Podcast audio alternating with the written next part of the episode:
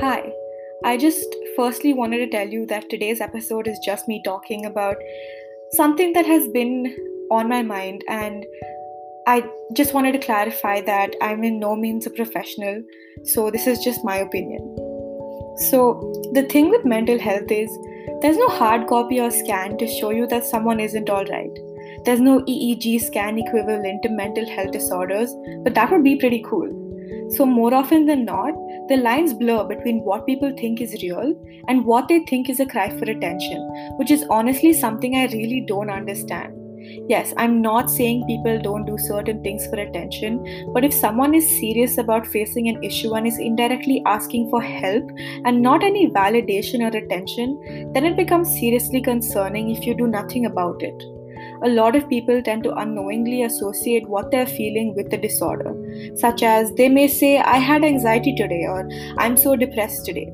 But the thing they don't really comprehend, probably with no fault of their own, is that being anxious and having anxiety are completely different things. So, invariably, a lot of people who do have anxiety feel less, which sounds ridiculous, but it's surprisingly true. Being teenagers, I think we all still need to be fully educated about the difference between a diagnosed disorder and an anomaly, which in this case may be I had anxiety today.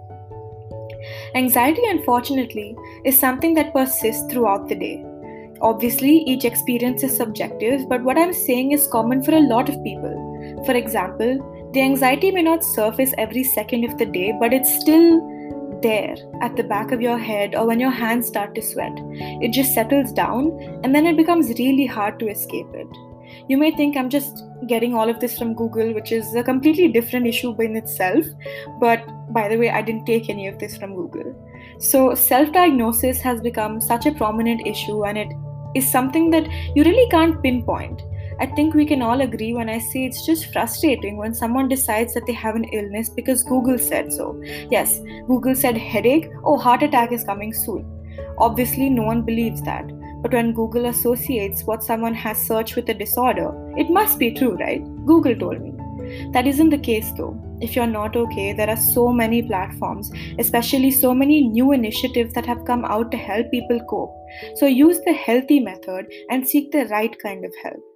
And lastly, you can do your bit by trying to destigmatize the false statements related to mental health if you just educate yourself about the concept before coming to concrete conclusions.